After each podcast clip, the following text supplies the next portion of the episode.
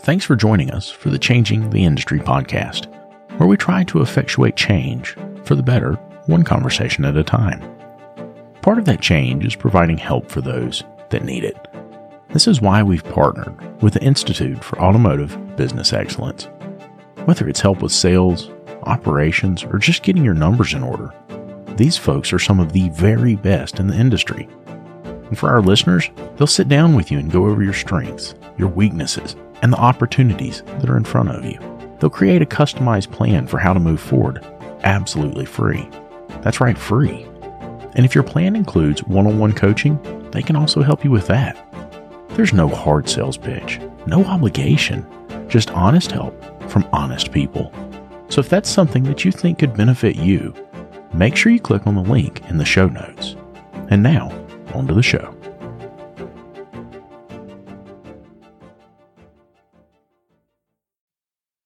Are you going to talk to him? Yeah, I'll talk to No, him. Oh, also. I don't believe you. You probably shouldn't. You probably shouldn't say that you're going to talk to him and then not talk to him. I'll talk to him. Why did he say I haven't talked to him? Yeah, he was a little butthurt. Okay. It's like, I need a little Lucas time. All right. Well, I'll call him up. And I said, I'm willing to give you lots of Lucas time because I need a little not Lucas time. Thanks. I appreciate that. Sup? What's going on? How you doing? I'm doing well. What'd you think of the show? It's been good. It's been good. A lot of a lot of faces, a lot of folks. Right? Met some new people that I hadn't met before. That's pretty cool. It's always good. What were you doing before you were working for Ratchet and Wrench? All kinds of stuff. Right. I was in a lot of stuff. So my traje- my trajectory is pretty wide, but I, I was I was in journalism before then. So I was Right. working uh, doing a parenting magazine. I was working at a parenting magazine. I was working at a uh, kind of a city magazine. Yeah. So I was writing for both of those, editing both of those. Um, I've worked in books, books and book publishing. So I worked with authors, helping them to either ghostwrite their books, write their books. So I've done I've done a good deal of like writing and editing for the That's last pretty cool. 10, 12 years. And Lucas did a terrible job of introducing you. You are, I'm Chris Jones. I'm the editor at Ratchet and Wrench. there you go. Thank Yeah, you. there we I go. appreciate that. It Okay. was- So it's nice to have you. yeah, good to be. Let's be have a nice conversation, like a Good to be professional podcast. What are we doing here? What are we doing here? we're hanging out. What are We're you doing out. here? so uh uh we we recently changed our format to where we don't have like David used to record an intro Yeah. and he loves it when I don't do intros. You you've missed the mark. I think on. No, no, you've done decent. The last one, I had to do an intro. Imagine that. You had to do something? He's mailing it in. Is what he's doing. He's just like he's on the down low. It's like this last recording. I'm just gonna sit back. Don't worry about it. Like what? I'll find somebody that can talk. Don't don't worry. I got Chris this. Jones can talk. Uh, so uh, a parenting magazine. Yeah. That's pretty cool. It, it is pretty cool. It, it, it's, parenting is such a different world. Right? Well, such I mean, world. now you come into automotive. Yeah. Shop ownership. That yeah, that was that was that's very different. It's been very different. Well, but I mean, like that parenting experience is probably going to be pretty useful now, especially like you know, mean, prime example. You know, it's funny when you think about it. I mean, parenting is very similar to entrepreneurship, though. Yeah, in, in every I mean, way. I guess it really. I mean, is. running running a business is very similar to running a family, you know, except you have the emotional component. So you're dealing Right. with the emotional component with family and children and wives, but it's very similar though. It's I- not not a far cry, not a far difference. I David does not, but I personally get the same emotional issues with my shop, yeah, right? Like because I care about it, I care Mhm. about my people, and I care about the experiences, right? yeah. So I, I I get the same thing. So how did you find Ratchet and Wrench? Did they find you? Did you? I found them. So so towards the end of the pandemic, you know, I was I was running, you know, working with a couple of magazines. Yeah. The publishers were concerned that the pandemic would take another wave in 2021. Right. They were like, well, we're not sure if we're gonna have another wave. So they started scaling back on you know the territories that Yeah. we were covering, which meant the we covered two different territories, two different magazines. So Right. so they wanted to combine them into a single one bound issue, Okay. um, which would take me out of the editor spot and put the other editor as the chief editor, and I would just be basically the features writer and do all the Right. features. Um, and so I started to kind of see the handwriting on the wall that this isn't going to sustain. Let me see if there's something else out there, someone else out there who's looking for an editor Right. who wants to be more full time, more involved, because that's what I wanted. Yeah. And so I um, went on to Indeed and uh, found the the job ad for what's you know what was ten missions at the time, Right. and everything within the ten missions job ad was everything that I could do at a very high level, Right. which was like writing, which was editing, which was like you know connecting with people, which is like basically taking ownership of a, a publication. right. Something I was very comfortable doing. So I applied Yeah. for the for the position. They screened me, called me back, gave me a couple of interviews, and then offered me a position uh, last January. And it's, it, And I mean, been a year, yeah, just year February the seventh. it, it doesn't seem like it's been that long, Yeah, but like we've had some really in depth conversations. yeah. And I'm, I'm somewhat amazed that you've picked Are you just agreeing with him, or were they actually in depth? They've been in depth. You can hurt his feelings. I can hurt his feelings. he would It's he okay. wishes you would no we we we had we had a really in-depth conversation recently and I, I we weren't talking about any one company or anything like that but we were talking about the the value of our industry right and and coaching companies and shops doing the right thing right and one of the things that we're talking about and I really appreciate his perspective on this is is we're talking about shops that are looking at the results right now, right? They say, "Hey, listen, I'm not going to worry about charging for that diag. I'm not going to worry about paying the technicians right because I'm trying to get what I can get right now. And 10 years from now, if it's not here, I will have made mine, and that's okay. Who cares? It's not my problem." Versus and and so share a little bit about your perspective of that because you you used a sports analogy I had never thought about, right? Where you were talking about the the way that that professional coaches handle that. Which I'm trying to remember which analogy we were talking about. Uh, Well, you were talking. I think you were talking about the NFL, mhm. and we were talking about the fact that you can tell the difference in the two types of teams. You remember that? Right. Yeah, I vaguely remember it, but I think we were talking about which I'm trying to remember which teams we were talking about. The difference between I can't remember. I'm Ah. sure I've got a message somewhere. I can't remember off the top of my head. I know it's a message, but it was a good analogy, wasn't it? Yeah. Oh, dude, it was. It was. And so look- let's talk about how good the analogy was, not the actual analogy. I know, right? We can do that. Yeah.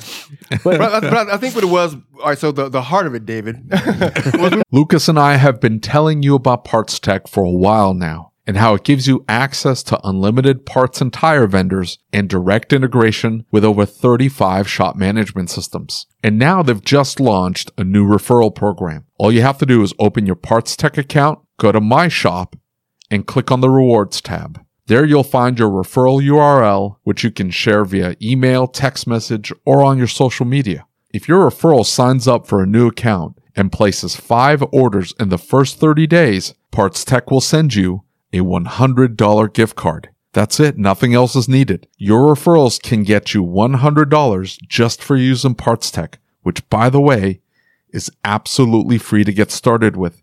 So if you're using PartsTech already, start sharing that referral link. And if you haven't signed up for PartsTech yet, what are you waiting for? Click on the link in the description or go to partstech.com forward slash podcast. That's partstech.com forward slash podcast. hey, one more thing. If you find out that your shop management system doesn't integrate with PartsTech, it's time to upgrade. David and I use what we believe to be the very best system on the market, Shop-Ware. With unmatched features like Parts GP Optimizer and DVX, which is their digital vehicle experience, Shop-Ware really is way more than just a shop management software. With it, you'll be able to create an immersive and interactive experience for your client, setting you apart from everyone else using run of the mill software. Are you ready to upgrade? Click the link in the show notes to get started. we're talking about the, the difference between a, a coaching situation like a team like in DC, Washington, Right. which just continue has this culture of losing because they don't want to put the right people in place. Yeah. ownership is just consi- ownership is just concerned with getting a result. He just wants to win. He just wants to sell tickets, wants to sell merchandise. Yeah. and that's all that really matters to him. Right. The health of the team doesn't matter. Having the right people, the right personnel in place doesn't matter. Whereas you have a team like Pittsburgh or New England, Yeah. where there, it's, there's a culture of winning, there's a standard, there's an expectation. They draft with expectation. They they expect success out of all their players, and they're willing to put the effort in to make sure that those people are successful as long as they're on that roster Right. and, they- and they'll do whatever it takes Right. you know and i think that's that's that's that's the gist of what we were discussing just how important it was for for to develop that sort of culture and that sort of like brand identity that we Did you we see care- who DC just hired? i did the the offensive coordinator for the Kansas City Chiefs. Yeah. You know who does all the offensive coordinating for the Kansas City Chiefs? Who? The world champion Kansas City Chiefs. The head coach. You know what? You know who doesn't do any of the offensive coordinating? Run the team meetings, script up the plays. The offensive coordinator. He didn't do any of that. What did so he this do? team. I I don't know. So the the DC decides, hey, yeah, he is listed as the offensive coordinator, and he happens to be coaching the best quarterback in football, a generational talent. Probably not going to see another one like him ever again. We should hire that guy and not give him a generational quarterback that we will never see again. And also recognize that he doesn't write any of the plays and does come up with the ridiculous offensive schemes that are changing the NFL so much so that they're building defenses around stopping Andy Reid's offense. That's what they're trying to do. Everybody tries to mimic Andy, Andy Reid's offense. Agreed. And because everybody's trying to mimic Andy Reid's offense, they're building defenses to stop Andy Reid's offense. He's not involved in any of that. So we should hire that guy. That sounds like a good. They had a good coach, Ron uh, Ron Rivera. yeah. Yeah. Yeah. He was a good coach. Yeah. I mean, so he's still there, and he, he'll probably end up calling the plays himself. Right. You know, I'm not sure if if they're just bringing him in to design the offenses for Ron to call, but but I, I think that's the challenge. Is like you know when you look at a situation like that again, it's like it's band aiding. Yeah. Well, and It's, it's band aiding for Washington. But it, are they not looking at this right? Like, like we use that analogy to say, "Eh, I'm going to get mine, and it's going to be okay," right? And if if I don't, well, whatever. But like, I'm I'm just here for the now. Yeah. You're right. He he hired him. They hired him as the offensive coordinator and not Mhm. the. I, I I thought he had been hired as head coach. But but when you when you look at that, do you think that they're We're talking actually- sports here. Well, I know. I'm, I- I'm talking about that too. Like you, those Are teams I just still want to like you win. Those teams still want to be successful. He just said that they don't they don't care. They're there to sell tickets. I And understand merchandise. that, but they, they, in their mind, they're winning. Yeah. In their mind, He's that is what money. Success but is. they want to be successful today. They don't want to be successful tomorrow, the year after, the year after that. They want to be successful today. They want championships now. right. And I think that's part of the problem is that that's not sustainable. A lot because because you see it happen. You saw what happened with the Rams. The Rams just bought everybody, Yeah. got a championship, and just completely collapsed. Uh, it's the Saints. Yeah, It's so much so that the coach bailed. He's like, I'm out. yeah, This isn't this isn't going to go anywhere. I'm out. And they're millions over the cap. Like you're not going to be able to sign Can't anybody. rebuild. You can't. Yeah, you can't do anything. can't Yep. build. So I'm out. And they end up trading him to to Denver. Are they going to fix Denver? No, No. Really? No. What? That that's a spicy take. no. Explain. I, I, I, I think I just think Russ is washed. I, really? I think he's washed. Is It it, was the cringy? bad. Is it, It the was cringy bad. ads? Have you seen the ads? No, This is Broncos country. Let's roll. It's it's super cringy. oh, and Like- all the videos of, Although of let's them ride, like, yeah. yeah, yeah, I, I think I just think he's washed. I don't think he's got it. I Did- mean, because you, you saw what uh, what happened when they, they just put Geno in the exact same system, and Geno looked like a star in And- the same system. That and Russ decent, yeah. and th- that Russ said that he didn't want to be a part of anymore. And, He and might be right. He, I think he is right, man. That that was a terrible season. It was hard to watch. Like I It had to turn a couple games off and be like, I can't watch that. I can't bad. watch other games. They're boring to me. I I don't mean, 'cause care. but you look at it, you look at a team like Denver, Yeah, who was holding people to what sixteen points, and you can't score seventeen. yeah. I mean, seventeen is not a lot of points to score. The Texans can score seventeen. Right, and that's the, the Panthers can score You, seventeen. you Yeah. say that, but look at what happened in, in New York with the Giants. Yeah, Brian Daboll comes in with the with the exact same offense as what's his nuts from, from Judge, the yeah. Joe Judge had Yeah. from the exact same offense, and they looked fantastic. they did. I I have mixed feelings about that one because I just I question will is is Danny playing super great because it's contract year? Will he regress next year? You think? That's my question. I don't know. It's I hard don't to know, say, 'cause I, dude. I know guys, guys show up for contract year. You th- really? I think guys Well, show I- for contract I year. think you're right, Yeah. but the the culture changed. Like you're saying, the Yes. culture changed entirely, and they put in a competent offense. And Joe Judge was really good special teams coach. Yeah. And then that's it.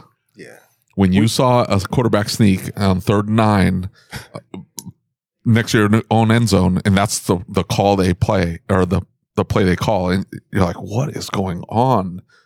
You know that there's something wrong. Yeah. Yeah. In that exact same offense, they looked lights out. They looked so good. Yeah. I thought they were going to beat the Vikings. But I, but I, th- I think to, to your point, I think you do. I think you're right. I think I think Daboll has enough of that nurturing ability with quarterbacks that he can coach Danny up. It's just will he coach Danny up? That's the tough Will, thing. will Danny take it? that yeah Yeah. It, it seems it seems like he wants to be the guy. It's just will he regress if he gets the money? That's the question mark. Well, it's always so- the question mark. So hold up though. We we we had a discussion earlier and we were talking about people um making a decision to share information like you, a technician who's applying for a job. You don't Why do you keep trying to pull this back? No, no, no, no. I'm not trying I'm not trying to. um, you got to hear me out. I- I'm tying it back to something you said earlier. No. It just happens to be about a technician. Um, you said that you were talking about the fact that they, you didn't think that they would have the ability or the knowledge to intentionally hide that they didn't have that ability, right? Sure. In other words, they, they're. Do you think it's really possible though that he could sandbag that intentionally sandbag that? Do you think professional sports players sandbag and try and hold back, except for a con- Something Peyton Manning said. I don't know if you ever heard this. Peyton Manning, Manning said by the time you get to the NFL, everybody's playing such an elite level that there is a fraction of a difference between the highest paid NFL player and the lowest paid NFL player. They're all so good. You're talking about the elite of the elite, the very the very Yeah. best in the world playing. And and so the question then was, well, h- what's the difference between this 32nd ranked quarterback and the superstar, and Aaron Rodgers, you know, an absolute superstar? And he goes, abil- uh, preparation and, and will. That's it. Yeah. They they are focused on being the absolute best and push themselves where some of these guys like they'll give it a go and some of them even perform really well because they're just so gifted like uh, the dude from arizona Kyler Murray. yeah you ever seen the thing uh, on about the video games Yeah. so, so he call of duty comes out and his stats tank right? because he plays so many video so much video games he's on he's got his own twitch channel Yeah, they, they, they even put a clause in his contract last year. Yeah. And they had to back that out because it became such a big distraction. I Everybody was, was- you know, like, I was wondering why my in shop there. KPIs went down every time a new Call of Duty comes out, but I guess now I know.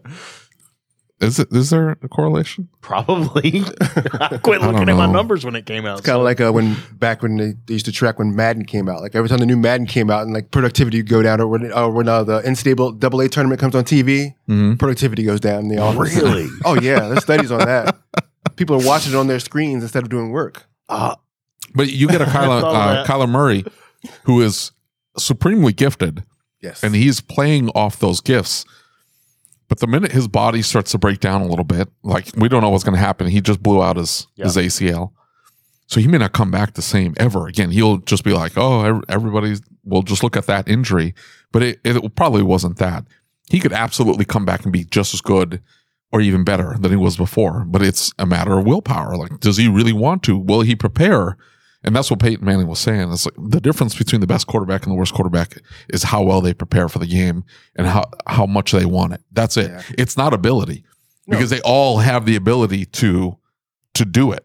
They could all be Peyton Mannings. It's just that only Peyton Manning wanted to be a Peyton Man. but I mean, like, let, let's be real about this. Any one of us could have a winning season and could take that money and could live pretty comfortably yeah, for a long time. right. Maybe the, not Dave. the uh, the backup for um, the Chiefs has won two or three championships, just riding the pine. right? and he he's he retired a champion.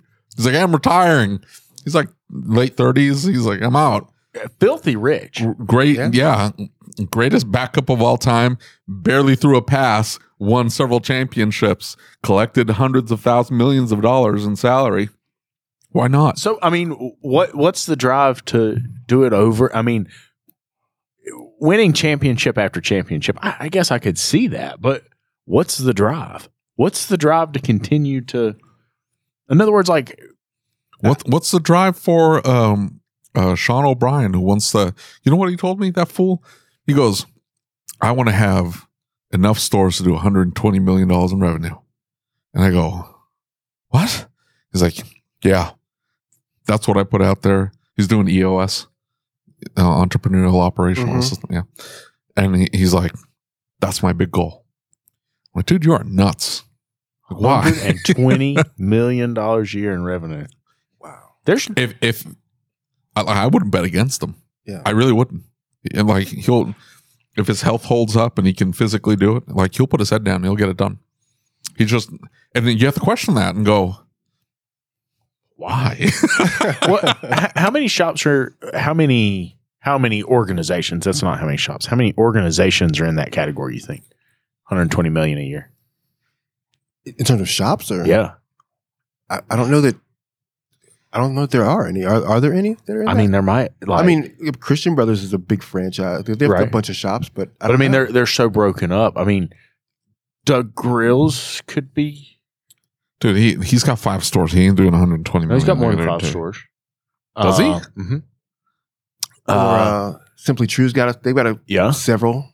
Yeah. Risky- then uh, Drive, Risky, she's got a bunch. There there might be. So you know, there may what, be. four- it's an anomaly, that's for yeah, sure. there might be four organizations that could Yeah. touch numbers like that. I. What do you think the drive is to make them push that hard? What I mean is it is it about winning at that point, or is it about Dominance, Yeah. dominance. I mean, you, you Yeah, look at guys like. is. I mean, you think when you think a guy like Jordan, those guys that it, it was about just dominance, or Tiger Woods. It's just, it's just always about dominance. Or Tom Brady wants to keep getting rings because it's just it's just it's dominance, like just being that presence.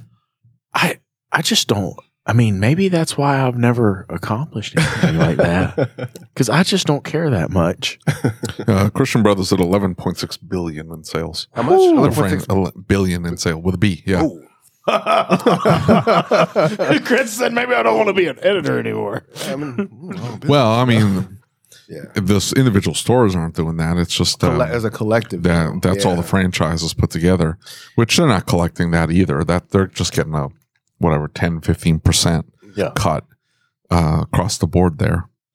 But as, as a franchise, and I think that's his that's his goal, his model. He had his O'Brien tire like little thing going there, and I mean that's a it's a good logo. I, I think, and it looks like a franchise. It looks like a franchise to what what he's already built. So, but the, the guy wants to do 120.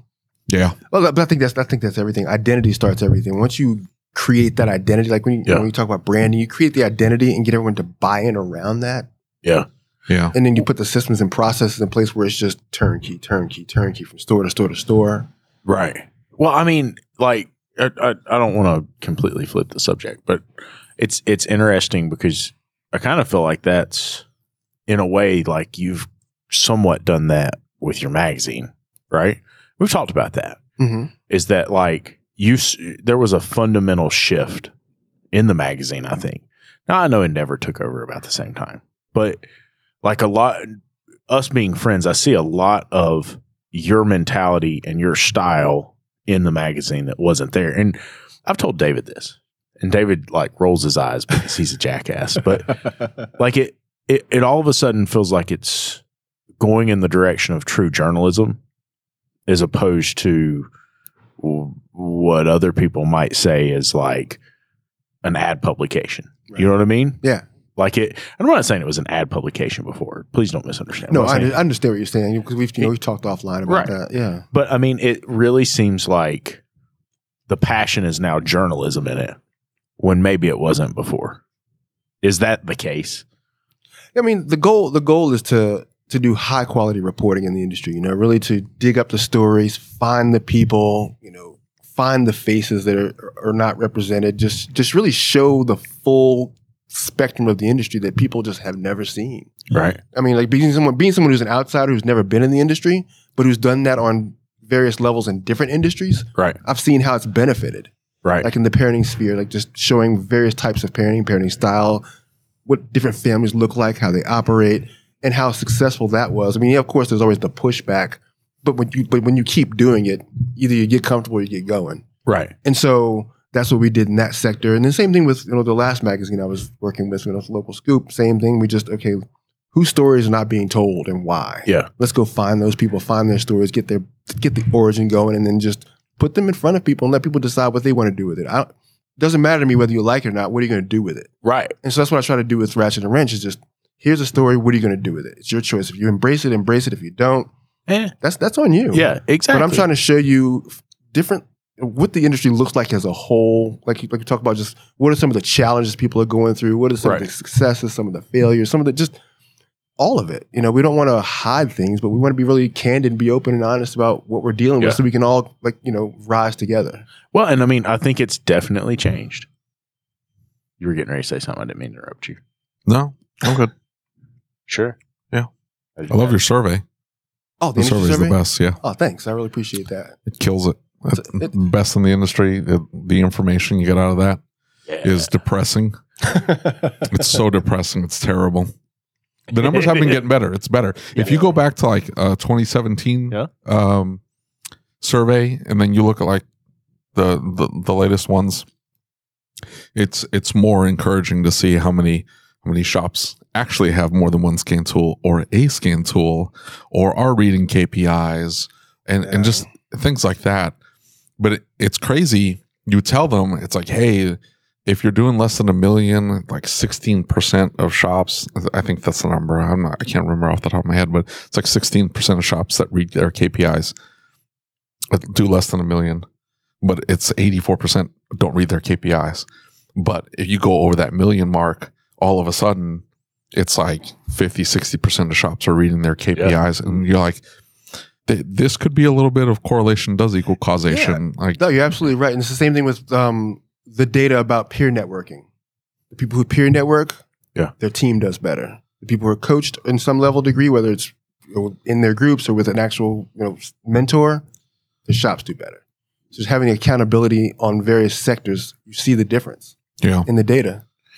what what's been your biggest takeaway thus far right because you came like you've you've acknowledged you came from outside the industry and then you came in and like you got a crash course really quick Oh, I did. This was my first event a year ago. right Yeah, it was like I was about three weeks into the job, three and a half weeks into the job, and like, all right, we're going to Kansas City.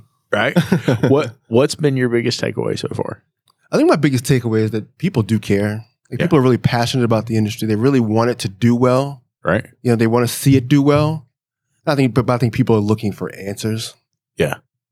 They want to know. They want to know how. Like I think it's like uh he was talking about in. I was in a session yesterday with uh I forget the speaker's name, Darren.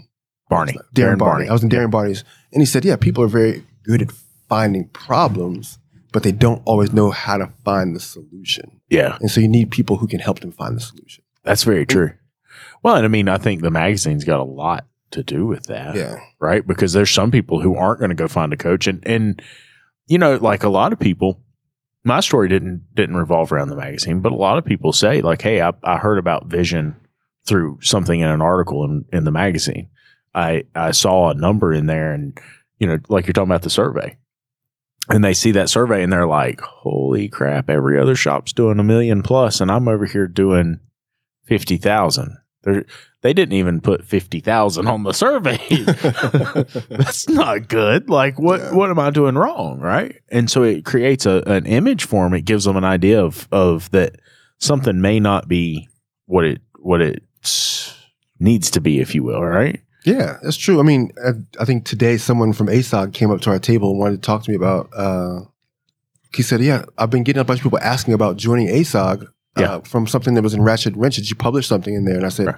"Not recently." I said, "I, you know, we did something with Lucas about you know friend or foe with the shop owners and just Yeah. that you know that, that you need the network of the industry." Right. That was months ago, and I said, "But I did put that in the newsletter a few days ago." Right. And he said, "That's probably what it is." But it's so that's that it's that connection. Right. What what do you see with that perspective you've got? What do you see our biggest challenge as? Man, that's a good question. Uh,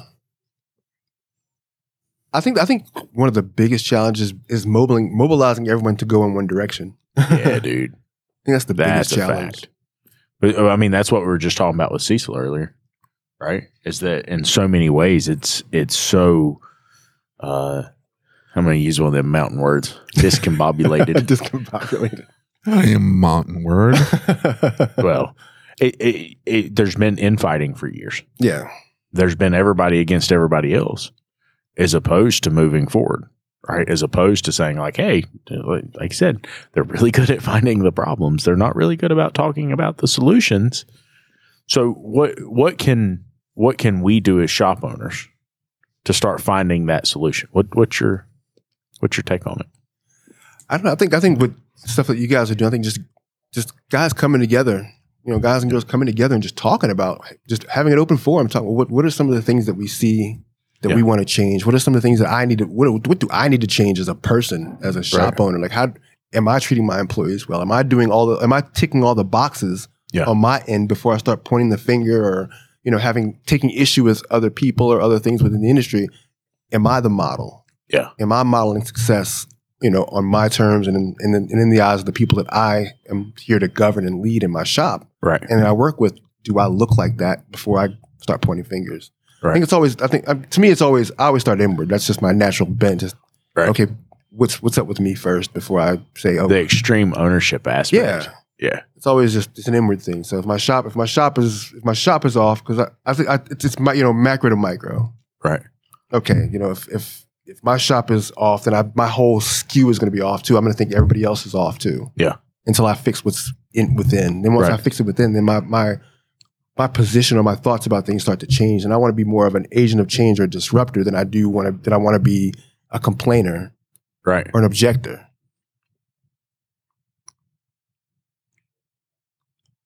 Why are you batting your eyes at me? I think he was talking about you. Complainer and objector. I'm a dissenter. A dissenter. There's a difference. I don't know, bro. You complain a lot. Anyways, Anyways. anyways.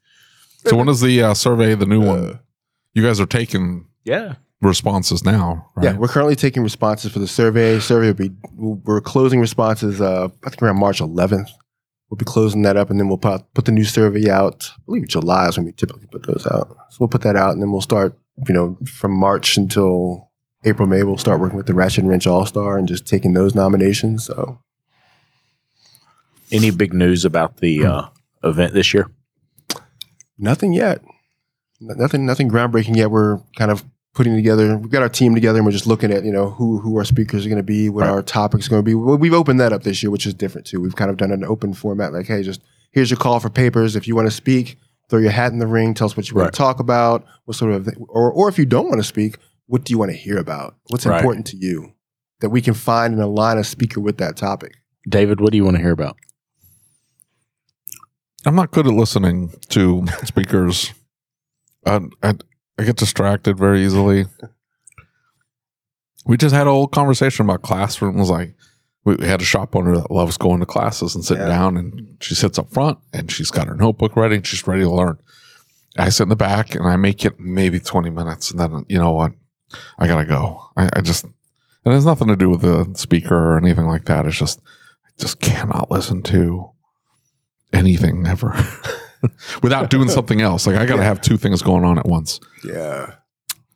Yeah, it, it's tough because I, I sit there and I look at the schedules here and I'm like, man, four hour class, that's got to be, you got I mean, you have to be Yeah. really engaging to hold someone's attention for that long. Yeah. And at the same time, you have to have a great attention span to sit there and endure a class that long. This dude's attention span is like no other. You would feel really bad for him if you knew what I did. I I wanted to make sure that he had perspective from lots of people in our industry, right? Like I he's new. I've got a lot of friends that I felt like had awesome stories that he could hear. Okay. And so I told Dutch to call him.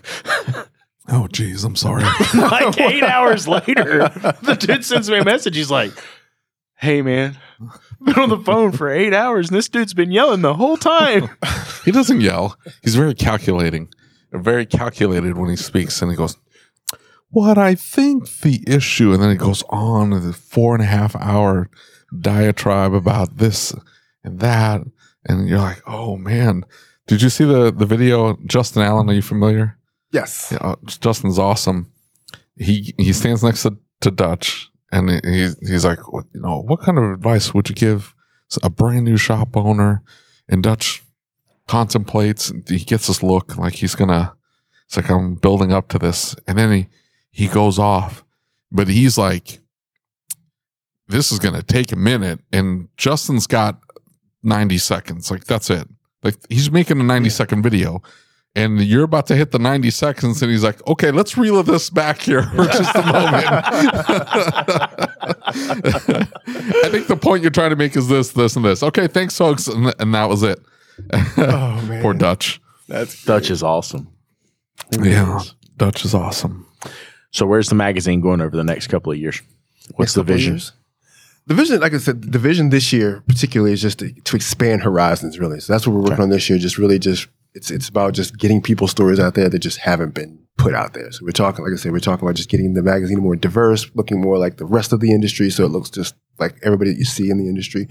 That's number one. So that's that's the primary goal this year. Yeah. Um, as far as the, the years beyond that, I haven't really sat down and really gone long term with it. I just folk I've been focusing on just getting this year just okay, well this year and then of course this year I want to speak more to other other aspects of the shop. So we're talking to shop owners, you know, we've always Yeah. talked strictly to shop owners for the most part. Yeah. But I've been trying to mix in more stuff with service writers this year. Service advisors, just get putting stuff in there that shop owners can pass over to their service Yeah. advisors and say, hey, this is something for you in here now. Yeah, dude. I want the I want the magazine to really feel like it belongs to the entire shop, not just the owner, but everybody in the shop can get something out of the magazine. So Yeah. we're doing that, and then because you guys have a at least on your network you guys have a magazine that's for the shop owner called shop owner that's a that's a competitive pub, computer. Oh, competing geez, publication.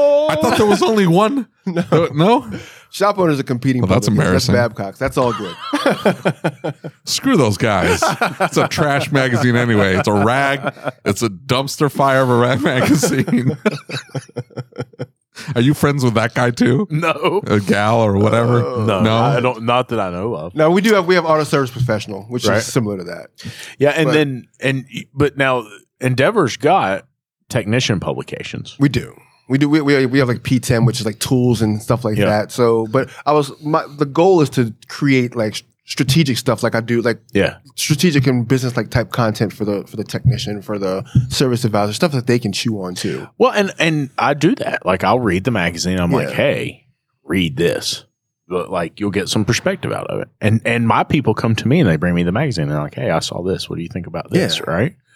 And so I, I think it is good for the whole shop because I think it, you know, you get those little ideas. And that's one of the things I love most about it is the ideas that you get from other shops, Mhm. seeing how they're doing something or this one little thing they did, this one success that they had Yeah, right? You see it and it, it makes a difference for you because it you may not imitate it hundred percent, but it gives you some perspective to go and do something similar in your Right. space, right? right. Um, what kind of people do you want to talk to? I mean, we got a lot of listeners. Yeah.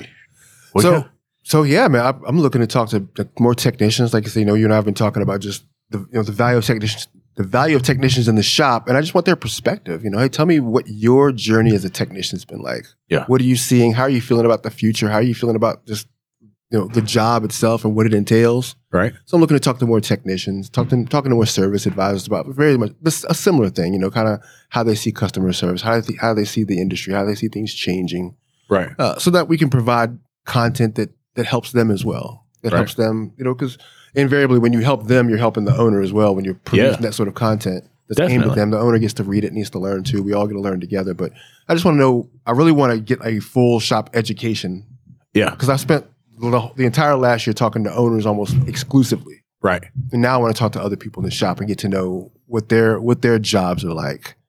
As you've begun to talk to more and more of those people, Yeah. right? Because you have started talking to more of them. hmm You know, you had that owner perspective from everybody for a whole year. Yeah, and then you start getting that other perspective. Any takeaways from it's that? It's different. it's different. right? It's very different, especially when you know talking to some of the people who are in the education sector and what Yeah. they're seeing, and with and, and just hearing about what's happening with their students. right? When the when the students graduate, they're excited about the industry. They want to go in, and they get into the shop, and it just the fit's not there for them. yeah, Then all of a sudden, the passion gets lost Yep. because they're stuck doing things that they didn't want to do for longer than they wanted to do it. right, You know, they're hoping to do this or do that. And of course, everyone has to pay their dues, but it's like right. for how long? Yeah. And so these, you know, so kids are getting either burned out with long hours, they're just not doing the stuff they want to do, or they want to try new things, and or they're or they're, you know, I'm hearing they're getting caught kind of being like the person in the shop who's the under the underling. Yeah. You know, all right, I'll I'll do the, I'll do these repairs, I'll you do these repairs. Right. So stuff just- nobody else Stuff wants that do. nobody wants to touch. It's like, you know, the stuff that you know, and so it's hearing that perspective has my kind of has my wheels turning like, okay, well, how can I help Uh, as a journalist? Like, how can I highlight that, improve that without being disparaging? Because we never want to be disparaging, you know.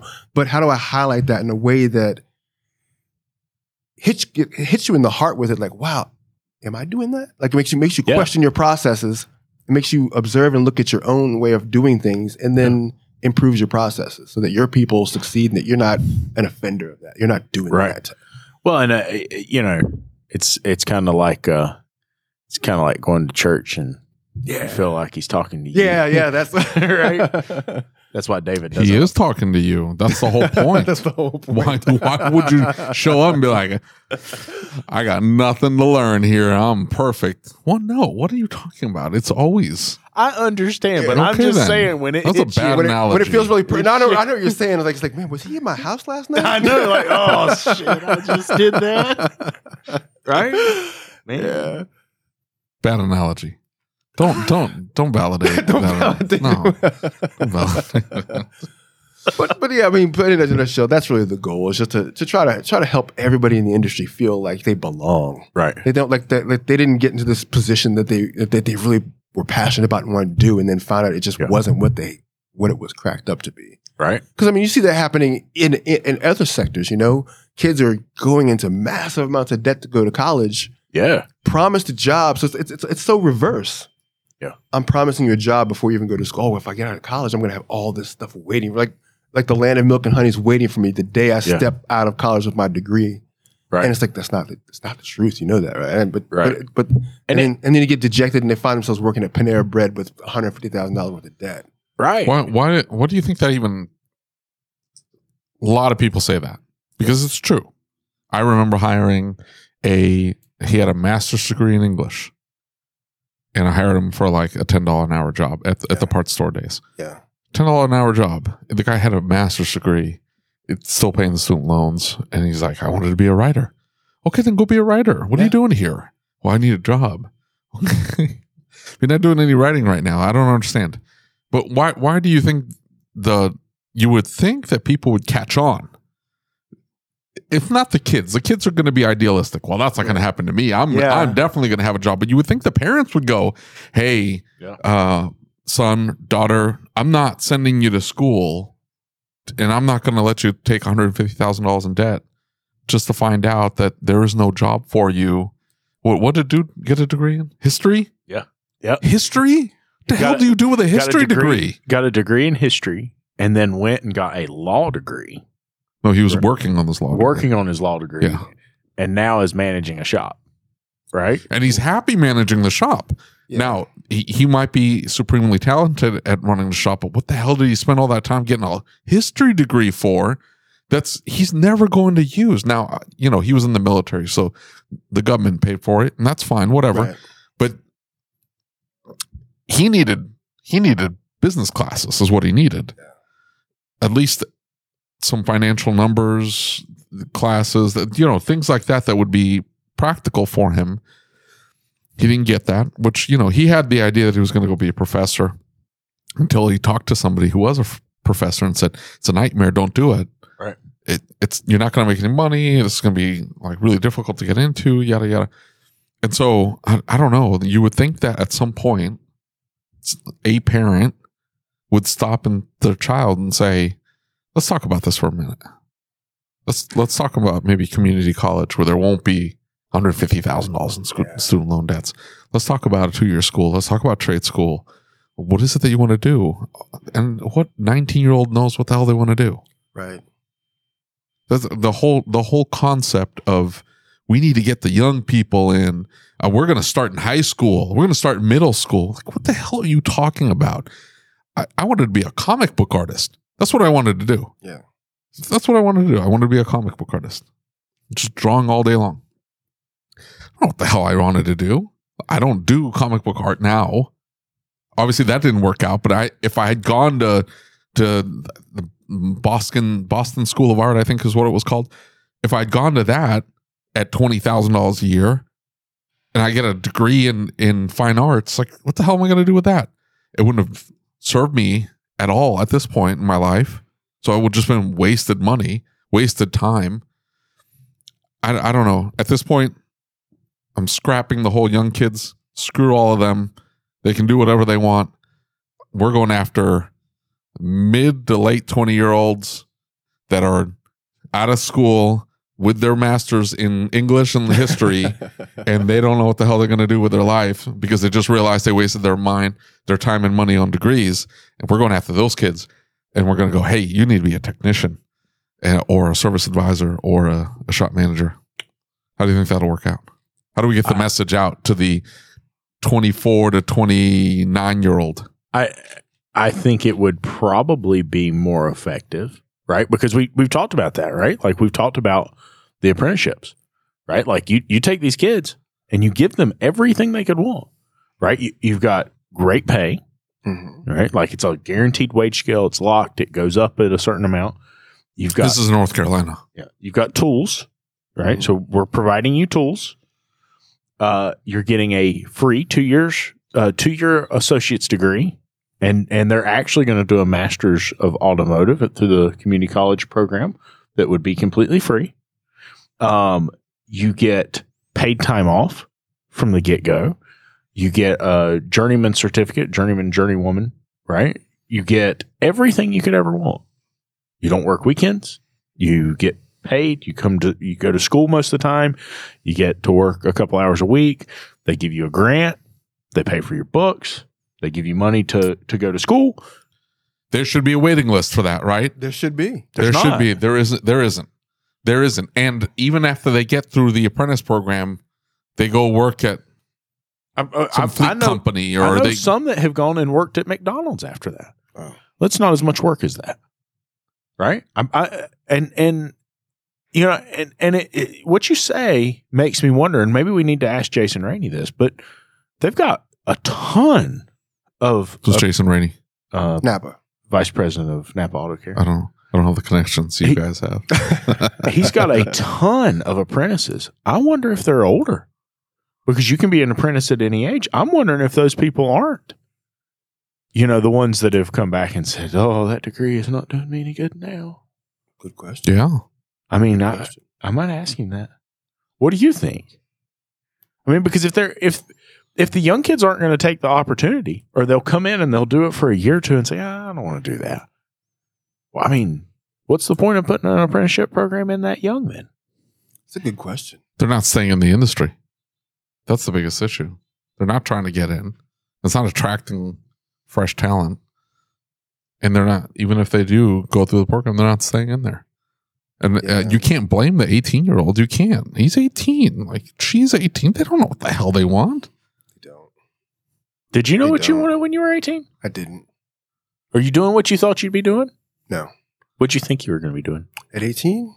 Jeez. A- a- At 18, I just wanted to get out of high school. I was so burned out. I just wanted to be out of high school. I, I mean, honestly, I just wanted to work and stack money and just. It, it's funny. I tell this story and people are like, "You're kidding, right?" I'm like, "No, I'm not." So I wanted to just make money and just. It's cool now to do it, but it, Yeah. you know, back in the '90s, being a drifter was like a bad thing. But like, Right. I just wanted to just you know pack my car up and just go live in different places, experience stuff. Yeah. Get job, make money, stay somewhere for a little bit, move on to the next city. Just I just wanted to experience life at 18 Right? because I'd lived in the same house my entire life, been around the same people my entire life. I've hardly left, you know, the state of Virginia my entire life. So I wanted to just have some experiences at Right. 18. So I wasn't ready to go back to school because I was so burned out from high school. And then I had a, an ACL injury at work. I was working at Pepsi Cola, blew out my knee. You know, working on the uh, loading a truck, blew out my knee, and then my mom was like, "Oh, so tell me about that college you didn't want to go to." Right? All of a sudden. yeah. And so, I mean, so you're, I'm laid up in a cast, and I'm like, you know, with, with an air cast, I'm like, I guess I should just do something. Right? And then I went to community college and realized that it was nothing like high school. Yeah. Like I'm Yeah, like, this it's is like. I'm I'm like, wow, I get a I I've- I have complete control over everything now. Yeah. And so once I once I got to that point, my first my I was going to declare an education major. I was going to be a teacher. Right? You know, because I grew up with an aunt who was a teacher who I just I loved, and I was like, oh yeah, you know what? I'll be a teacher, teach gym, coach some football.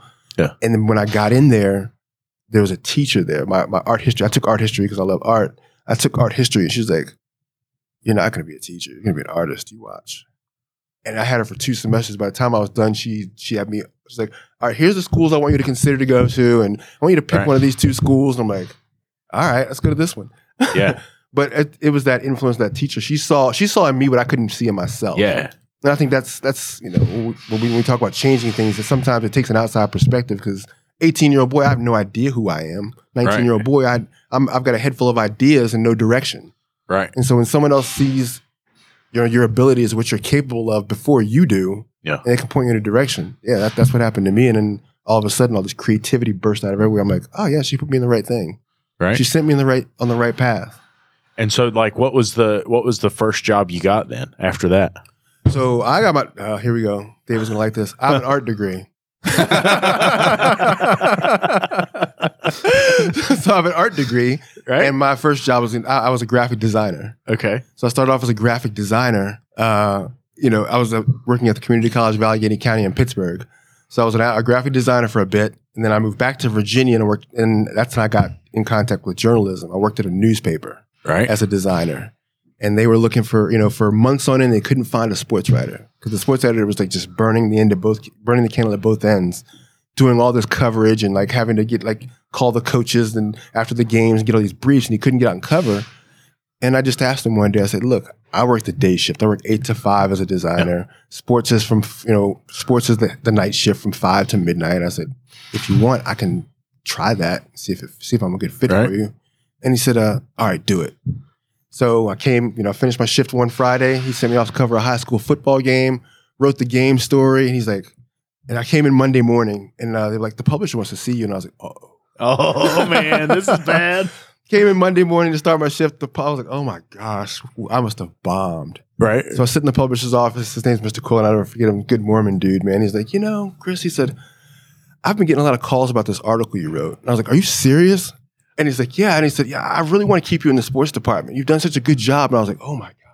right. Like I thought you were gonna say something else. Yeah, I, I totally thought he was going to be like, don't ever write again. Just go back to just go back to you know the, the art department and spend your life there. You know, Right. working in the art department. And so I started training with my managing editor. She taught me AP style, taught me all the different you know the nuances of journalism. I worked with her, and then off I went.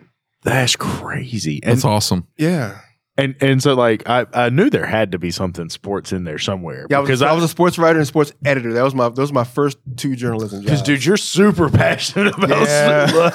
you talk to me about football, and and look, I he'll get fired up on you. You gotta be careful. no, no, no, no, no. Let me tell you Oh, something about funny. this. Who's your team? Pittsburgh. Is it really? Yeah, I'm a Ugh. fan. Oh. Wow. oh man. I mean, you have to admit it's not been good recently. It's not necessarily been a good look, but you know, Uh, yeah, no losing season so for we'll, we'll take that. yeah, I guess. We'll, we stay above 500. I'll take that. Even if, even if we don't make the playoffs. You need a quarterback. That's what you need. You guys get a quarterback, you guys will be okay. I think I think Pickett will be okay. I, Really? wa- I watched Pickett at Pitt. I watched him at Pitt. He played well at Pitt. I watched this first. This year they brought him a. We need an offensive coordinator. That's what we need. Matt Really? Canada is horrible. Yeah. I mean, the, I mean, terrible offensive coordinator. That's what we, that's what we really need. We just picked up uh, the the Patriots. Just picked. I don't know why I said we. The, Patri- the Patriots. Uh, the Patriots just picked up a, a former coach from Pittsburgh, uh, Adrian Klemm. Mhm. He was the uh, I think the O line coach Oh, okay. or something for the for the Steelers, Yeah. and he got a job at Oregon, and he, he was like there was two games left. They were making a playoff push, and he's like, "Hey, I just got this job in Oregon. Can I go?" And they're like, "Sure." And so he bounced oh man. two, like two games before the playoffs, and they made the playoffs. Yeah. Yeah, so that was a knock on him. They're like, "Hey, what happened here?"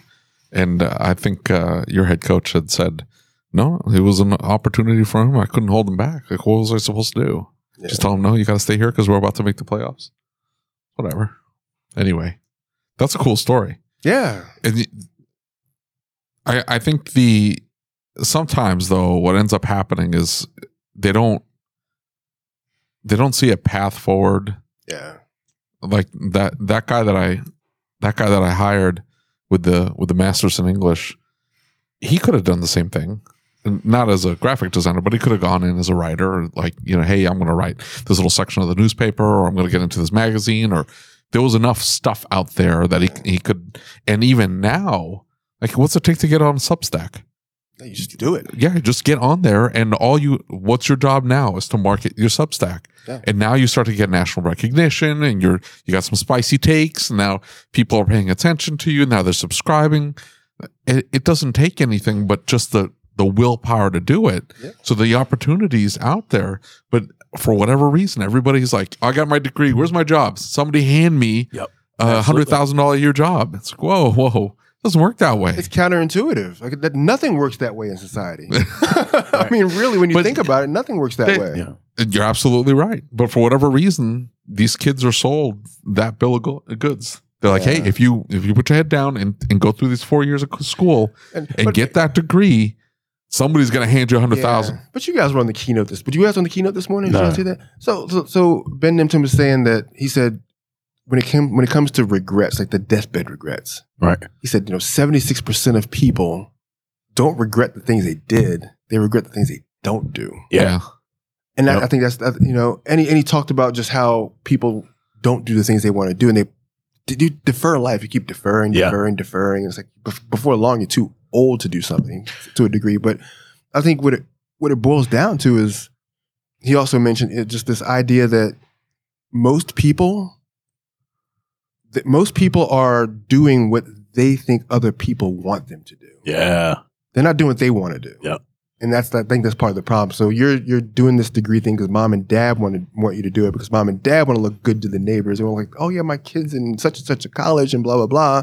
You know, I read my editor's note about that. Um, my editor's letter maybe two months ago where I, there was this lady on my Facebook page, you know, and she talked about my son's going to this wants to go to this university, blah blah blah blah blah, and she was just boasting and going on and on about her son. And I'm like, and I said, but what if that boy told his mother, I want to go to tech school? Yeah. Would she be that excited? Right. Would she Yeah. post that on social media? My And- son wants to go to tech school, And- and I'm so proud. Li- listen, I think that th- there's two things that I worry about, and and one is is that are we making them promises that we can't keep? Because you know, like David and I have had some pretty hard conversations about the fact, like, dude, we some shops that we thought were like legit good people, awesome people shops doing the right thing for the right people at the right time, and and we've done some things like send them you know a, a technician or we've we've connected them with somebody and later found out like hey maybe that wasn't the case right? Maybe they weren't doing the right thing. And then on the flip side of that i mean we're, we're promising them the, these wages. A lot of techs aren't paid those wages right? Mm-hmm. And and i can't help but wonder is the shortage not even necessarily about what the kids want but is it possible that some of this technician shortage is because the parents are saying, no, don't do that? Right? But you say that the kids are doing what the parents, they, they think the parents want them to do. Yeah. Or the majority of parents just saying, no, I wouldn't go into the skilled trades. Are you crazy? Yeah, get yourself an office job. Yeah. Don't do hard work. you know, but I mean, hard work's what makes the world go it- round. It is. It, it's funny because you would think that the attitude would change because of COVID. Mhm. Because when you start when you start calling drywall contractors to fix holes in your drywall, or you start calling someone to I need a fence or I need when you start calling these blue collar service workers and they can't get to you, Mhm. or guys just don't call you back. right. Yeah. And they don't need you. to. You, No, you they're- leave they're- me a bad review. so I don't full. care. They're so full Yeah. of work. They don't care. But but you would you would think that how that feels when you try to go somewhere and get Yeah. something done and you can't get it done because they don't have the staff. Like during COVID, like right around COVID, we had a toilet leak in my house. Right Okay. upstairs, master bathroom. Okay. Toilet leaked, got into the floors, and just started dripping through the ceiling in the kitchen. Yeah. So we had to call someone to do that. Something that would normally take just you know a turnaround time, maybe no more than two months max. You Yeah. know, they had to go in there, dry it all out, cut everything up, get it all done after you schedule the appointment. We lived with that hole in our ceiling for almost six months. Holy cow. It took us about a month to get someone to come in there and just dry it all out. Dang. After that, it took several weeks for someone to come in and do the drywall, do the drywall Right. job. Then more weeks and weeks of okay, now we need someone to do the tile in the kitchen, Yeah. the tile upstairs. Then more weeks of we need someone to redo the carpet. Right. I mean, like I said, an ordeal of six or so months that usually is a two month job right. because we, Probably couldn't, we couldn't not find even anybody a to do it. two-month job. Yeah, because Yeah, couldn't that should have been knocked out in a week. yeah, couldn't couldn't find any, but you couldn't find anyone to do it. You know, Right. or you'd have someone come in, they give you an estimate, you never hear back from them again Yeah. Because they it- they're, they're like, well, we're understaffed, we just can't do the job. Okay, that's I mean, which is which is it, it is what it is, but I, you would think that people would see the value of auto technicians or HVAC people or plum, like you would see the value after going through that, I don't know. It- it- and it's hard. yeah, it, they don't. You're absolutely right. They're, she's not going to gloat that hey, my son's going to tech school or he wants to, and it it becomes society acceptable in society to just say, "Hey, I'm going to school." Oh, what college are you going to? They don't know what the hell they're going to do. No, and but it's better than than saying I don't know. It's better than saying, "Hey, I'm just going to go drive around the country, go hang out in different cities." Like they would Yeah. still to this day look at you cross-eyed they would. unless you're like, "Oh, I'm going to be vlogging the whole time." Yeah, it's right. like, "Okay, well, that's different." But if you're just doing that just to, just for the experience, it's like that's the age you do it in. You do it when you're 18, 19 years old. You don't have any strings attached. Yeah, You can live in your car. It's not that big a deal. You don't care. And so, and you would think that, like, yeah, go do that. Who cares? I don't know. I'd get a little freaked out. I'd be scared for my kids. Like, you know, this is, the world's not what Make- you think it is. yeah, you know make that, sure, right? you yeah, you make sure you have some kind of protection and, and then you can defend yourself. And I, don't- I don't know, I'd be a little freaked out. But I don't, that was a conversation we had with Brandon Dills. Like, if my, my kids walk up to me and, and they want to play Minecraft all day, it's like, okay, let's figure out a way to make money playing Minecraft. And if somebody asks me, hey, what does a kid do? Oh, they play Minecraft on, on TV, on the internet for money. What? Yeah, they make great money at it. Okay. yeah. Who cares? That's that's, how, that's how I feel about it. I mean, I talk to my boys about that all the time. Like, I tell them, oh, yeah, if college is for you, it's for you. If it's not, it's Yeah. not. There's trade schools. There's you can go do fire science. 'Cause one of my sons, he's like, I want to be a firefighter. I want to go to college. Okay, let's let's talk. What's your pathway? Yeah. Let's start with you being a junior firefighter. When do we talk to the fire? It's like, let's give let's get a plan together. Yeah. To get you where you need to go. Right. If, if college isn't your thing, that's totally Yeah. fine. I don't I don't mind. Yeah. And so that's I think that's the, the how the parent's perspective needs to be. It's like it's not my life to live. Yeah. I don't have to live with the decisions my children make. I've done my job. I've given them the training. I've got them out of the house. They're- Right. They're, good people. They're adjusted. Giving them Now the values, go. giving them the morals, That's giving it. them the structure. I think the only the only step the only extra step I intend on on providing my kids is rather than try to push them into something specific, I want to be able to just like that teacher did for you, that this is a very creative kid. Yeah. And that creativity needs to come out. Right. And for her it was art school, but then it turned into writing Mm-hmm. and telling people stories. That's an outlet of creativity. But she saw that in you. Yeah. I want to be able to identify that in my kids. I want to be able to see that my kids have a talent for XYZ. Now let's figure out what'll make them happy doing that and fulfilling their talent and letting that, whatever that is that's inside of them out. I, I think that's what's lacking most of the time Yeah. is is that you're you're looking for a pathway. You're trying to see what it is that they want to do because you're absolutely right. It's not your life to live, but it's more. I, I think every parent wants their child to do exceptionally well. Yeah. Yep. I, I think that sometimes the parents don't have the ability or the I don't know the vision to look at options around whatever that happens to be. Uh, you know, I mentioned the Mr. Beast. You're familiar with Mr. Yeah. Beast, though. Yep. So you've heard him tell the story about his mom not want. She wanted him to go to college. Oh. Meanwhile, he's trying to build a YouTube channel. Yeah. He's the biggest YouTube channel in the world, and he has a, uh, I think it's nine figures now business. Yeah. Yep. You know, almost a hundred million plus business At 24. at Yeah. 24 Yeah, years At old 24.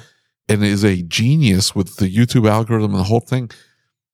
What if she had pushed him and said, No, you got to go to college or I'm going to kick you out, this, that, and the other? That's what ended up happening. He tried to go to college because his mom told him, Hey, if you don't go, I'm going to end up kicking you out of the house. And he's like, Well, I guess I got to go. That was not the right move at all. Yeah. Yeah. Rather, in, in her mind, the only pathway tor- towards success was college. That's it. There's no mm-hmm. other pathway. You're going to be a bum otherwise. Yeah. That's not the case at all, especially now. No, not when you can go to not when you go to the Chick Fil A drive-through and you kind of pull around the corner and it's like now hiring eighteen twenty five an hour. You're like, dude, I worked for four twenty five when I was sixteen. I'm like, Man, holy moly! This is crazy. What's but it's like the story of Jay Shetty. You know, Jay Shetty. You know Jay Shetty, right? Yeah. Mm-hmm. He was talking on a podcast. And he was saying, you know, with his family, he said, you know, he said I'm Indian, so it's like, of course, the success level is here. Yeah. Yeah. And he said, you know, for my family, he said, these were my options growing up: doctor, lawyer, failure. That's Yeah. it. And he said, you know, when he decided to become a monk, his mom was like, "You're a failure." And he said, even now as a millionaire, I'm a millionaire, I'm a speaker, I'm a coach, I, I you know, got books, I'm a bestseller. My mom still thinks failure. Yeah. She still thinks failure because I didn't become a doctor or a lawyer. Yep. Because in her mind, that's all. That was the only two pathways to success. And he said, she just yeah, she's it's, she can't wrap her mind around that. I I think of the. It makes me think of the. Um. I can't remember which motivational speaker it was who was talking about the white picket fence. You remember that? No. um, and he he he's talking about um, he's talking about an extremely successful woman. Yeah. and and uh, later I think he he finally released who it was, or or somehow it got out who it was. But he said she's a multimillionaire. Right, she's known around the world. She has every layer of fame, every layer of success that you could imagine. She's got this beautiful home, multi bedroom, big white picket fence, beautiful yard, husband, every the the ideal life of what anybody would consider an ideal life, right? Nothing to want for. And all of her friends knew this motivational speaker. Mhm. And they said, please come talk to her. We're worried she's suicidal. And he said, do what? We're worried she's suicidal. She's so depressed. He said, oh, I'll come talk to her. But I mean, what does she have to be depressed about? My goodness. Like, and he said, I went and I talked to her and we had meeting after meeting after meeting. And she was sad and she was down and she was out and nothing was going to be okay. And he said, I just could not get through to her. And he said, finally, I said, what, what is it that your definition of success, what is it that you would consider success for yourself? And she said, I always shared a dream with my mother and, and my loved ones that I would have this beautiful house on a hill with a big green yard, exactly like this one. And that I would have a white picket fence and I would have four children. But I was told that I can't have children. And he said it was one of the most heartbreaking things he ever had to do was spend the next six months with her working through. You have to change your expectations of what success is. I understand you set this as your success, but it's not going to happen. And it sucks. It's sad. It's not fair, but it doesn't matter because all we can do is we can shift what your definition of success is, or you're going to be unhappy no matter what. Right. And there's no reason to make yourself unhappy if we don't have to. Let's figure out a solution. And so they worked through the adoption process. She was able to adopt children. And and she openly, and I thought it was super powerful that she openly admitted that it did not completely fill that need that a her child would feel, but that it helped her get past that move. And I think sometimes we have to redefine what success is in our heads, whether it's for our children, whether it's for ourselves. Sometimes we got to back up a little bit and say, you know what? Maybe that success is not possible. Maybe that success is not what I've defined it as. Yeah. It's a good story. But yeah, that's that's true. Yeah. That's true. You made it all of it up. None of it happened. It's very possible. It's good. Yeah. Good episode, sir. Uh, that's fun. Thank you for listening to the Changing the Industry podcast. If you enjoyed the show, do us a favor and leave us a review on your favorite podcast player. And don't forget to set it to automatically download the latest episode. Our efforts with this podcast, the YouTube channel, and the Facebook group wouldn't be possible without the support of our awesome sponsors. So please take a moment, check them out by clicking on the links in the show notes.